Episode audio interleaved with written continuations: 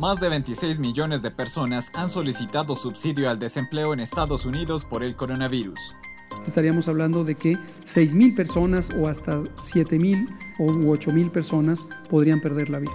Las autoridades de salud mexicanas estimaron el número de fallecidos por la pandemia en el país.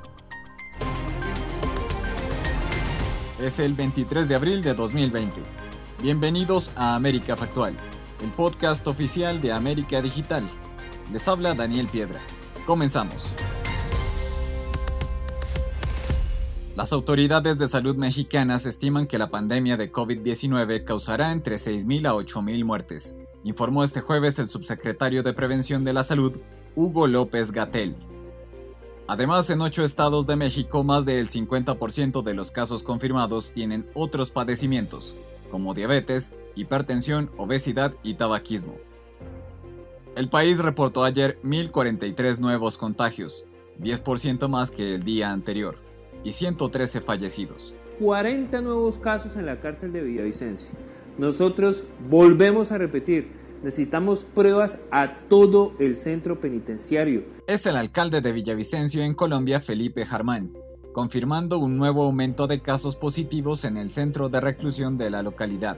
Esto sumaría un total de 70 presos contagiados solo en ese recinto.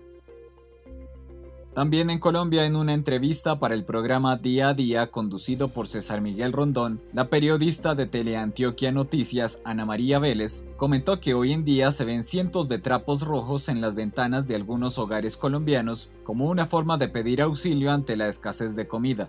Acá se ha tomado con muchísima fuerza este fenómeno del trapo rojo colgado en las ventanas para poderle decir a vecinos e incluso mismo gobierno dónde les falta alimentos. Es tan grave la situación del trapo rojo que incluso en carreteras la gente sale a batir, a, levantar un palito con un trapo rojo para decir aquí nos estamos muriendo de hambre. En Venezuela, en medio de la cuarentena nacional, fuertes disturbios se registraron en la población de Upata por el alza de precios de los alimentos, la falta de gasolina y de servicios básicos en la localidad. Hasta ahora se desconoce el número total de comercios que fueron saqueados en medio de las protestas. Vamos a Europa. Aunque Italia redujo hoy el número de casos positivos detectados en un día, los muertos se mantienen en más de 400, sumando un total de 25.500 fallecidos desde que se registró el primer caso en el país hace dos meses.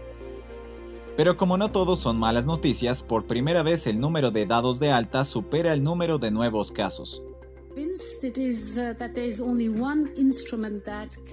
La Comisión Europea presentó una propuesta para poner en marcha un fondo de recuperación ligado al futuro presupuesto comunitario con el fin de relanzar la economía tras la pandemia de coronavirus, aunque no pactaron los detalles de él mismo.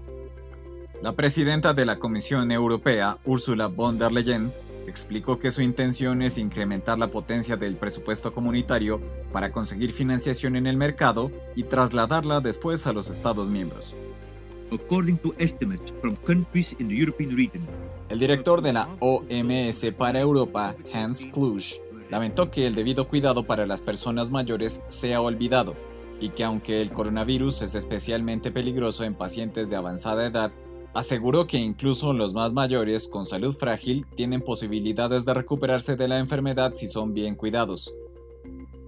Como les comentamos al comienzo, el Departamento de Trabajo reveló que 4.2 millones de personas solicitaron un subsidio al desempleo en Estados Unidos la semana pasada, por lo que más de 26 millones han perdido sus puestos de trabajo en las últimas cinco semanas en el país debido al impacto del coronavirus. Sin embargo, el ritmo de solicitudes de subsidio al desempleo ha bajado respecto a los 5.2 millones de solicitudes en la semana que terminó el 11 de abril, frente a los 6.61 millones en la semana precedente. Hasta aquí esta edición de América Factual del jueves 23 de abril de 2020. Mantente siempre informado de las noticias del momento en americadigital.com.